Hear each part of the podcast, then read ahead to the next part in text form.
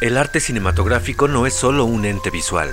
Mucho de lo que disfrutamos en una película tiene que ver con lo que escuchamos. Y una de las herramientas sonoras que se ha vuelto casi imprescindible en un filme es la, música, que conmociona, narra y nos permite entender a fondo lo que vemos en pantalla. Todo un significado puede encontrarse en una ambientación. Un motivo, una secuencia de notas. Y explicar cómo se logra esto es nuestro propósito. Bienvenidos a Melodías Visuales, programa de Unirradio 99.7 FM.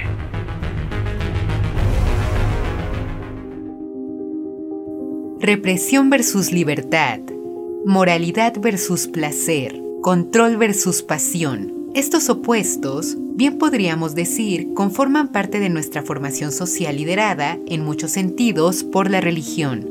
Pensando específicamente en el catolicismo, la sola imagen de Jesús crucificado nos da un mensaje, la pasión de sufrir que uno debe padecer porque, si la vivió el Hijo de Dios, nos corresponde igualmente a nosotros mortales, poseedores de la chispa divina que lo conformó a Él y nos demanda seguir su ejemplo, la idea del sacrificio. Si Dios Hijo se sacrificó por nosotros, también hay sacrificios que uno debe hacer constantemente con el propósito de llevar una vida correcta, y para eso se creó entre muchas cosas la moral, la conciencia colectiva del obrar en relación con el bien y el mal, una regulación del comportamiento.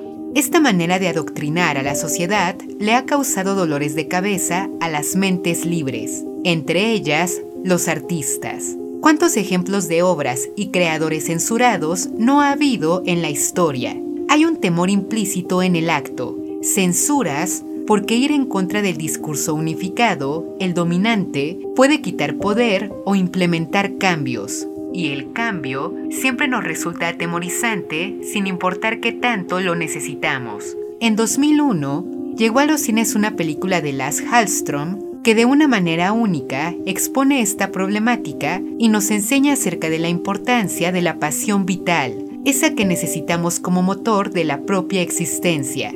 Chocolat, filme que nos cuenta la historia de una pequeña aldea en la campiña francesa que en medio de una atmósfera sombría, llena de represión, miedo, donde la vida es vista como un deber estricto que involucra el control de las pasiones, encuentra transformación y liberación con la llegada de Bian, una mujer nómada que renta una chocolatería y a través de ese alimento le da la posibilidad de encontrar la libertad individual de cada habitante del lugar. En la cinta entran en comunión la fantasía, el mito, la tradición realista y la emotividad, y para construirla con verosimilitud, el director de Chocolate halló su mejor aliado en la música sí del soundtrack, pero principalmente de la partitura original, obra de una compositora inglesa que actualmente pertenece al gremio de los más reconocidos, Rachel Portman. Soy Arlette Peña. Charlemos del lenguaje musical de Chocolate y su tratamiento dentro de la película. Me gustaría empezar platicando un poco acerca de Rachel Portman. Compositora de Reino Unido, su formación académica por supuesto, especializada en música, la hizo en el Worcester College de Oxford y desde los 14 años comenzó a crear piezas de su autoría. Sus comienzos los tuvo en la BBC, realizando música para programas y series de televisión, realizando su primera partitura original a los 22 años de edad, una genio básicamente. No sorprendió que su talento eventualmente llegara a la gran pantalla en 1993, 11 años después de su debut como compositora de música incidental, y tampoco que en 1996 su partitura para la cinta Emma le diera uno de los honores más grandes vistos en la historia, ser la primera mujer en ganar el Oscar en la categoría Mejor Partitura Original. Desde entonces ya es una bien conocida y demandada. Sus scores incluyen los de las cintas The Cider House Rules, filme donde conoció y trabajó por vez primera con el director Las Hallström, director de Chocolate, Mona Lisa Smile, The Lake House, Never Let Me Go, The Touches, One Day, también ha compuesto un musical, una ópera, Rachel Portman, insisto, está más que consagrada. Cuando Chocolate entró en producción, Lars Hallström, el director, pensó de inmediato en Rachel para hacer la música, con quien ya dije, había hecho antes equipo. De hecho, en una película que se había estrenado tan solo un año antes. No había acabado el éxito de The Cider House Rules cuando el nuevo filme empezó a cocinarse.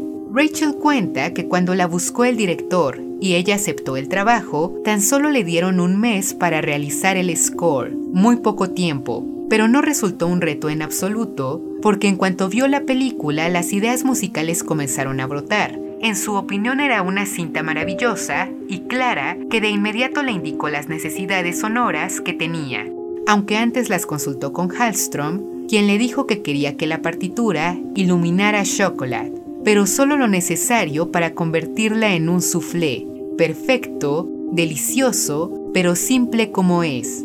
En pocas palabras, quería algo no extravagante, pero dinámico, dentro de su simpleza. De inmediato Portman se puso a trabajar y el resultado fue este. Ah, olvidé mencionar, la partitura es la adaptación de la novela de Joan Harris. Antes de sumergirnos en la música, solo déjenme comentar un par de cosas que son importantes y nos ayudarán a comprender mejor la música. Los protagonistas de la partitura son los instrumentos de viento y menciono ahora que van a servir para personificar concretamente tres cosas. Avian, cuya voz es un clarinete, elegido así por la versatilidad emotiva que tiene el instrumento, en palabras de Portman, la de El Conde, el aparente villano de la historia, personificado a través del fagot, cuyo sonido para la compositora es más formal, clásico, tradicional, como lo que representa el personaje, el gran opositor del estilo de vida de la protagonista y lo que su chocolatería simboliza, y la voz ancestral del viento del norte, el origen nómada y mesoamericano de Vian, que va a sonar con una flauta de madera y la flauta de pan, que está tal vez de más decir que va a darle el toque mágico, mítico y prehispánico que nos remite a la ascendencia del personaje. Sí, pero también y más importante, al propio origen del chocolate. Y también otra cosa, el personaje de Brooks, que va a personificar otra forma de libertad y vida nómada, no tendrá como tal un soporte de la partitura, sino que este será composiciones de Django Reinhardt, el padre del gypsy jazz, que suenan en la guitarra de Johnny Depp un par de veces durante la película, incluida esta que escuchamos en el fondo, Minor Swing.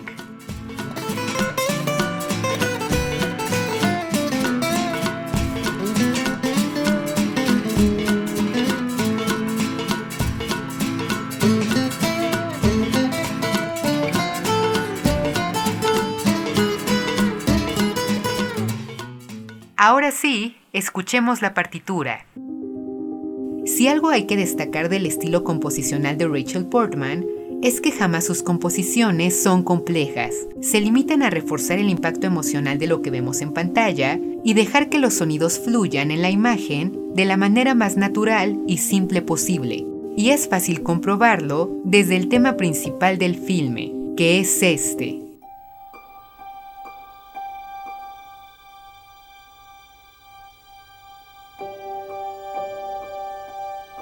Portman cuenta que para ella era importante darle versatilidad emotiva al filme. Si bien es una película alegre, también es una que aloja tristeza, dolor y melancolía, y los sentimientos, llamémosle poco cordiales, se manifiestan en la aldea donde se lleva a cabo la historia. El lugar en sí durante sus inicios destella tristeza, y eso es lo que representa lo que estamos escuchando. Es el tema de la aldea, representada por el piano, y una sección de cuerdas.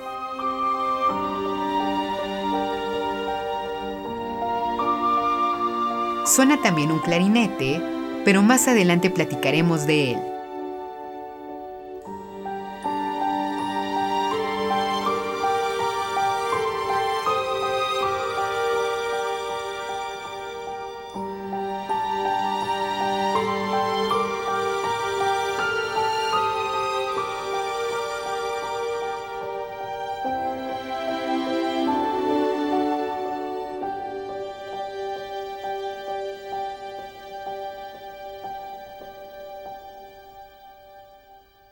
De repente, la música cambia. Aparece nuevamente el clarinete y con él el tema de Vian, alegre, vivaz, libre, dinámico.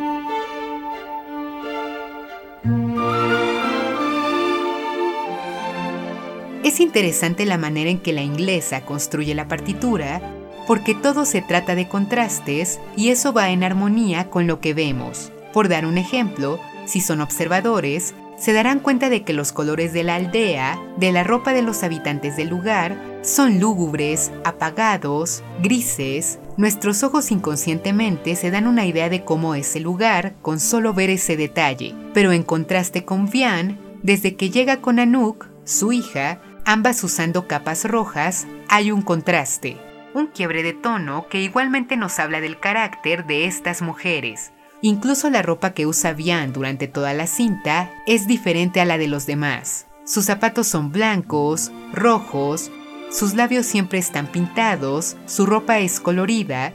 De alguna manera esta misma idea se manifiesta en la música.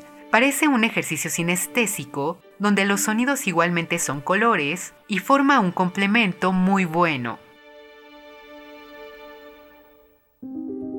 Y para reforzar este contraste, también tenemos las escenas de confrontación entre Vian y el conde. Escuchemos la música que aparece en ellas.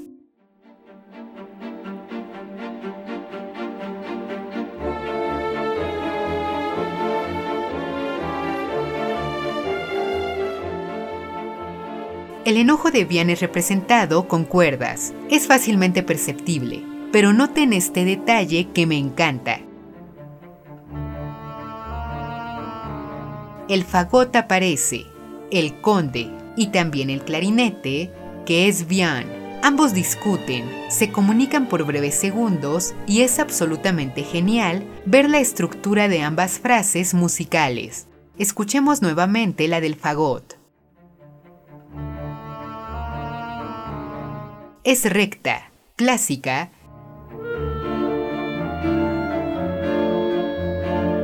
y la del clarinete tiene movimiento, manifiesta el contraste de los personajes.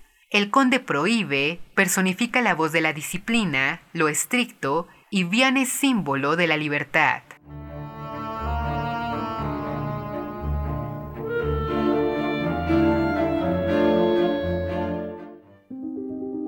Pero esa libertad es peligrosa, ¿cierto? Porque a fin de cuentas, Vian no entra en los convencionalismos del lugar. Es madre soltera, no va a misa, es todo lo que la aldea repudia de acuerdo a los ideales del conde, cuyo origen, marcando otra diferencia con la protagonista, se relaciona con los fundadores de la aldea, esos que impusieron la moral y la mesura desde los inicios y le trazaron la línea de lo que debe ser, lo correcto, la música es capaz de enfatizar estas características de los personajes con un detalle mínimo. Eso es impresionante. A diferencia de otros episodios, esta vez no iré cronológicamente. Vamos a tratar directamente los instrumentos, los temas y cómo se comunican con las imágenes de la cinta. Ya que hablamos de la presencia del conde, escuchemos la pieza que acompaña uno de los momentos clímax dentro de Chocolate cuando sucumbe ante sus propios deseos y después de entrar a escondidas a la chocolatería de Vian con el propósito de destruir todo lo que ella y los aldeanos han hecho. En medio de su caos, que por cierto inicia cortando la cabeza de una escultura de chocolate de una mujer, ojo, símbolo importante, el chocolate comienza a salpicarlo. Un poco cae en sus labios, se vuelve loco y se come todo el dulce que puede. Pondré la escena completa porque el tratamiento musical es excelente.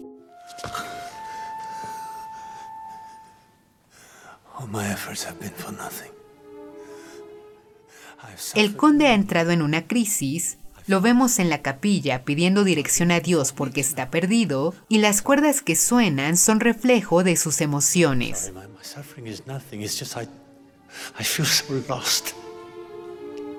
I don't know what to Tell me what to do.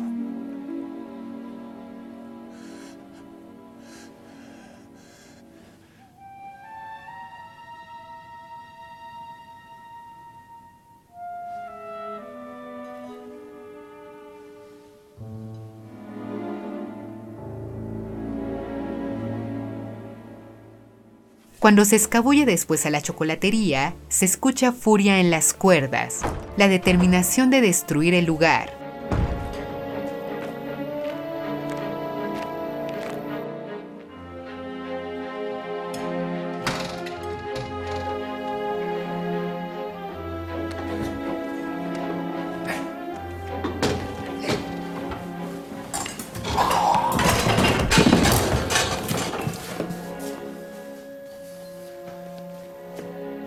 Y ahora adelanto al momento en que inicia su atracón de chocolate. Noten cómo cambia la sección de cuerdas, el personaje sucumbiendo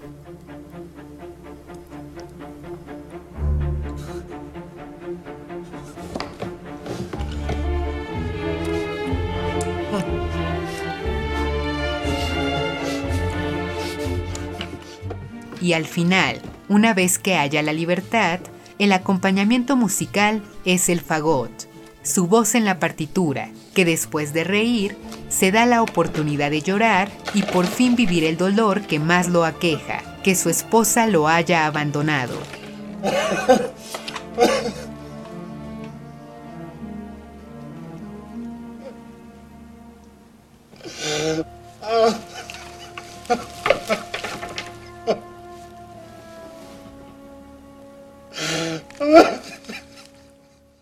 Vamos a escuchar la música aparte para que aprecien mejor esta pieza. La pongo desde el atracón chocolatero mencionado del conde.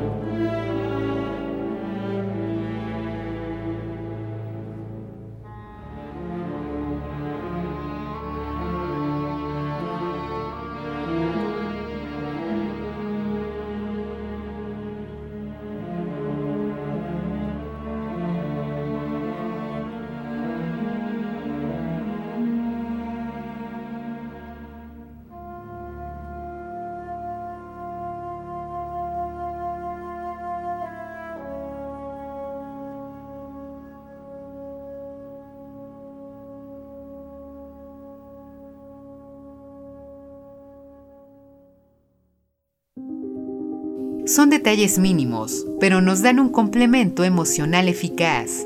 Ahora, hablando de Vian, si bien es un personaje en esencia alegre, que ayuda a los demás y es fiel a su tradición nómada de ir de un lugar en lugar para distribuir los remedios de chocolate a las personas que lo necesitan, igualmente tiene crisis a lo largo de la cinta que la música proyecta a la par de la imagen. Al igual que en este último ejemplo del conde, vayamos con el clímax, en este caso, cuando después de Armand morir, Search incendiar el bote de Brooks y nuevamente ser repudiada, Vian determina que el lugar no tiene remedio y quiere irse.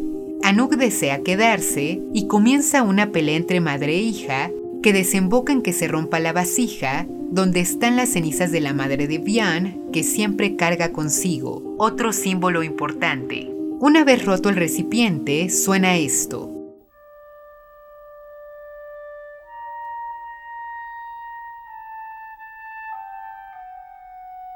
Una línea simple de clarinete que ya dijimos, Rachel Portman escogió como su voz y que expresa su tristeza, su cansancio y que después desembocará con el tema de la aldea y que vemos en pantalla a Josephine, a Caroline, Luke y otros personajes ayudando en la cocina para preparar chocolates. indicando que nuestra protagonista es aceptada por fin en el lugar, y no solo eso, con este acto le hacen ver que pertenece ahí. No es fortuito que el clarinete acompañe el tema.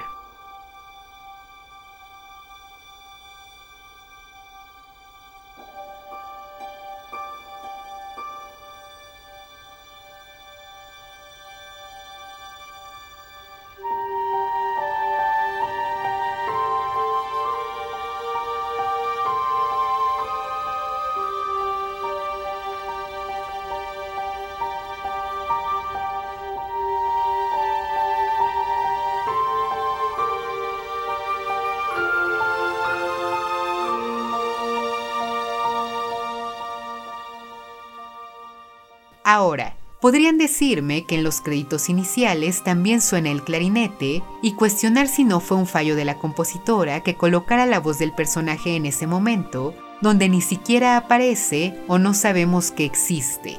Bien, en realidad el tema principal de la película, el de la aldea, fue lo último que compuso Portman de la partitura, y fue resultado de musicalizar la escena que acabamos de comentar, cuando Vian es aceptada en el lugar.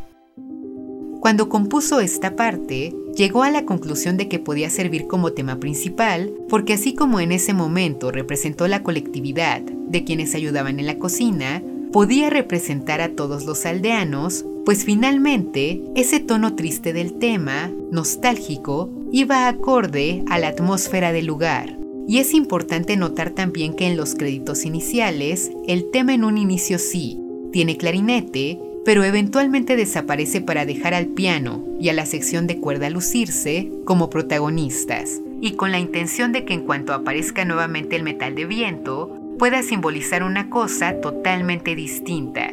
Avian, el contraste que otorga el personaje. Ahora sí, su voz. Escuchémoslo de nuevo para que no crean que miento. Lo adelanto un poco,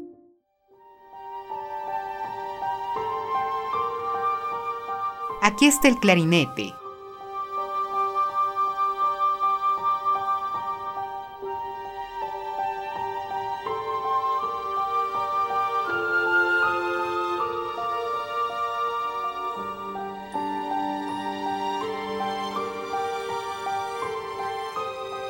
Aquí desaparece para dejar que tengan protagonismo cuerdas y piano.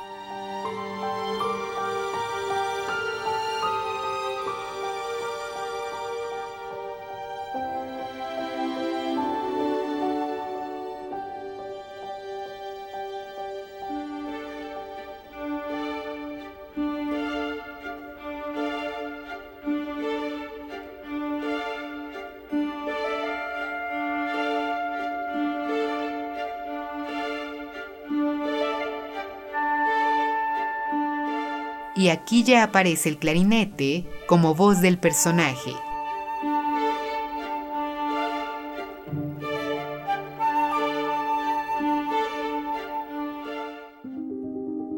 Otro conflicto de la protagonista, el más importante, debatirse si seguir con su estilo de vida nómada, que demanda los vientos del norte, o establecerse en el lugar porque es lo que anhela, construir un hogar por fin.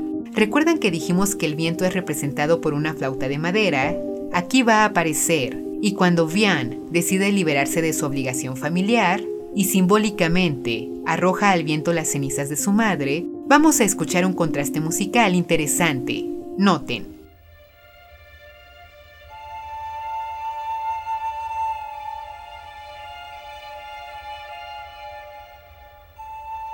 La sola idea del viento ya está en la sección de cuerdas, y la flauta la refuerza tocando una melodía llena de misticismo que va bien con lo que representa, lo ancestral,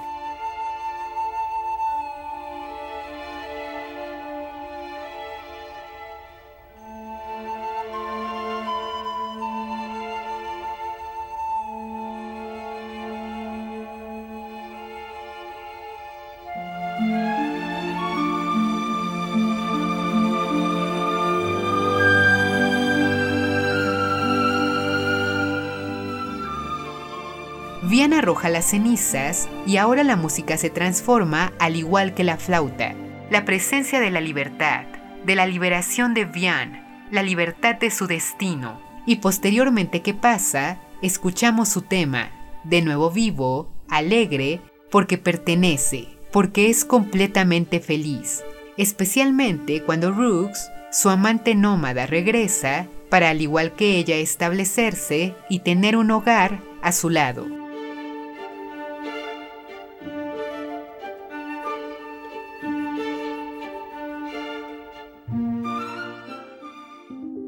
Antes de pasar por último a los temas que corresponden al propio chocolate, escuchemos una cosa más en relación con Vian y la voz del viento, cuando le cuenta a Anouk la historia de sus abuelos.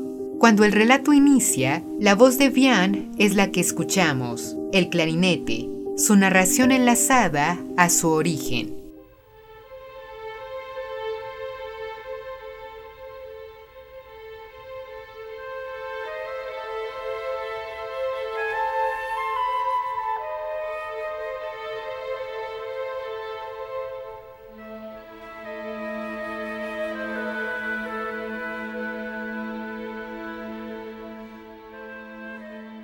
Ahora adelanto cuando llega a la parte en que su padre prueba el cacao de los mayas y comenta acerca de las creencias mesoamericanas en relación con el poder que tenía la bebida para revelar secretos y el destino.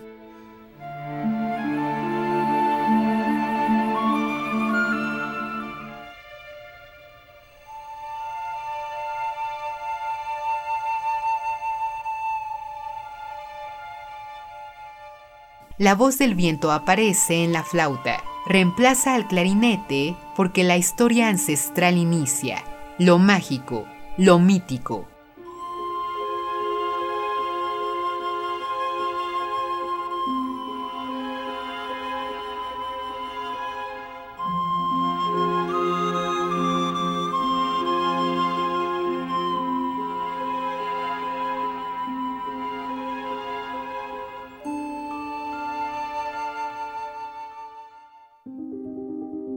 Ahora sí, pasemos al chocolate.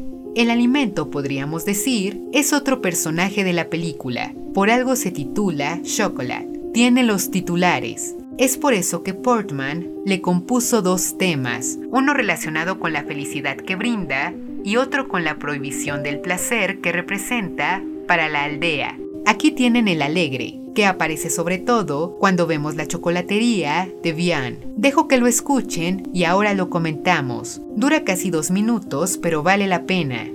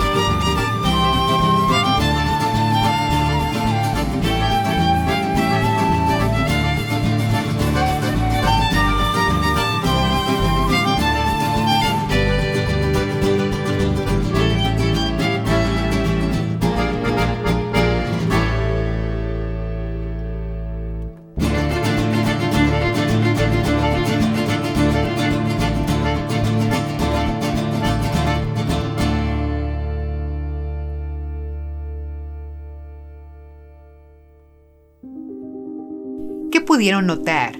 Para empezar, la instrumentación cambia abruptamente respectivamente a todo lo demás que hemos escuchado hasta ahora. Tiene su porqué y me parece un asunto genial. Guitarras, acordeón, un violín titular, la flauta de pan, estos son los instrumentos que más lucen. Y aquí viene mi interpretación. La chocolatería representa un mestizaje cultural, ¿cierto? Si pensamos en la pieza anterior que oímos, ahí la flauta ancestral lucía sola porque nos remontaba directamente al origen, de donde todo desembocó. Pero si pensamos en lo que Bian hace, no podemos hablar únicamente del elemento primigenio, sino de toda la evolución histórica que el cacao ha tenido para convertirse en lo que es hoy, una exquisitez gastronómica y sofisticada. El cacao llegó a Europa, ahí le añadieron azúcar, se convirtió en una sensación, posteriormente reposteros dedicaron esfuerzos para sofisticarlo más y más,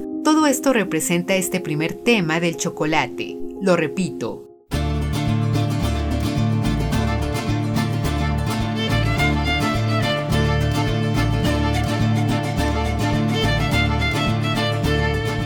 El viejo continente está en las guitarras, en el acordeón, el violín, la flauta de pan, es el elemento maya, toda la pieza es una oda al mestizaje que involucra el chocolate, una celebración a este postre.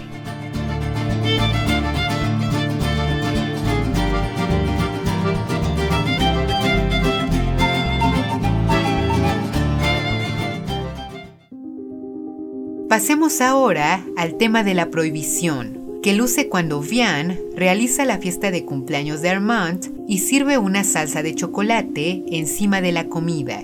Ahora lo escuchamos. Antes les cuento que la intención de esta pieza, en palabras de Portman, fue representar el placer de comer la salsa, su movimiento, su sabor, su textura, el éxtasis que los comensales experimentan. Para lograrlo, dice que comió una y otra vez chocolates. Estaban por todo su piano con el propósito de imitar o tratar de imitar con música lo que estaba oliendo, saboreando y sintiendo en su boca mientras los comía.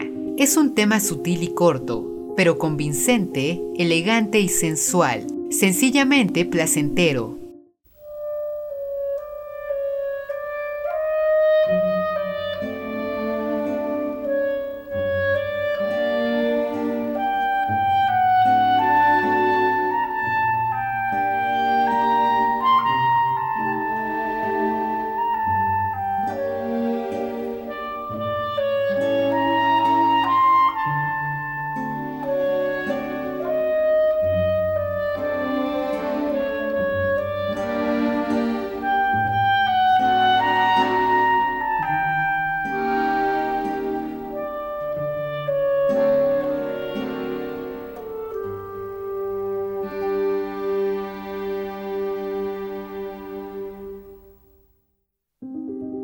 Chocolate trata la transformación a través del placer como elemento vital de nuestra existencia, cómo tenemos que respetar la libertad de la naturaleza y no tratar de someterla.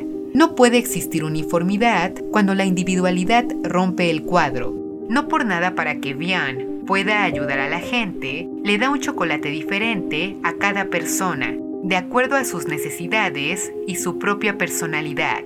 La negación del deleite deriva en culpa una vez que se prueba cuando el placer no debe ser tortura, debe ser vía de libertad. Al final la aldea se emancipa cuando acepta las diferencias, decide incluir en vez de excluir y acepta el hecho de que sin el placer se seca el alma. Es importante notar que ningún personaje es estático. Todos se transforman a lo largo de la película, poco a poco van encontrando su lugar y eso hace ver al chocolate como un símbolo de cambio, Josephine logra liberarse de un mal matrimonio. Caroline al final permite que Luke, su hijo, viva como un niño cualquiera.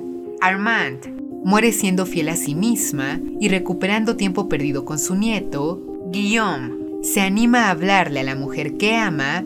Y Beth recupera su vida sexual. Rooks y Vian se establecen. El conde logra soltar la tradición para hacer un bien a la aldea todo gracias al chocolate y lo que representa. Es incluso una metáfora cultural. El chocolate, por tradición, sabemos, puede representar lujuria, algo prohibido, la gula, algo pecaminoso. ¿Y qué hace la película? Repito, verlo como símbolo de libertad, como este placer que necesitamos para subsistir. Incluso al final de la película, una de las últimas tomas presenta a la estatua del fundador del pueblo sosteniendo un globo rojo, muestra final del cambio, la moralidad religiosa que en un inicio impone la aldea, disipa su radicalismo, pues como indica el sacerdote durante su sermón final, en el domingo de Pascua, Dios también fue hombre. Hallström regaló una cinta que utiliza la amplia simbología del chocolate para contar una historia que se sostiene de la fantasía y al mismo tiempo de realidad fáctica. Chocolate realiza una crítica a la sociedad conservadora, a la religiosidad extrema, de una manera refinada para al mismo tiempo hablarnos de amor, amistad y transformación. Obtuvo nominaciones a múltiples premios y uno de los elementos más aplaudidos fue la partitura de Rachel Portman, sencilla pero llena de significado. Al final sí supo aderezar el soufflé como quería el director. Vean la película, escuchen el score y busquen más trabajos de la compositora. No se van a arrepentir. Nos escuchamos pronto en el próximo episodio de Melodías Visuales. Melodías Visuales